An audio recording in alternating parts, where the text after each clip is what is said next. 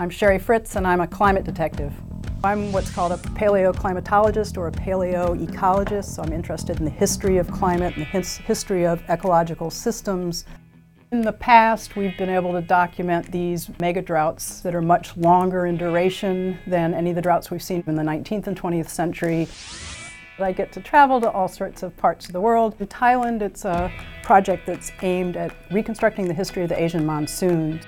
And so by studying the past, we hope that we have a more complete understanding of how the system works and how resilient it is, and that in turn will help us in managing sort of the unknown future. We certainly need to minimize our use of water to every extent that we can and develop systems that are adaptive, that are um, flexible enough that they can change as climate changes.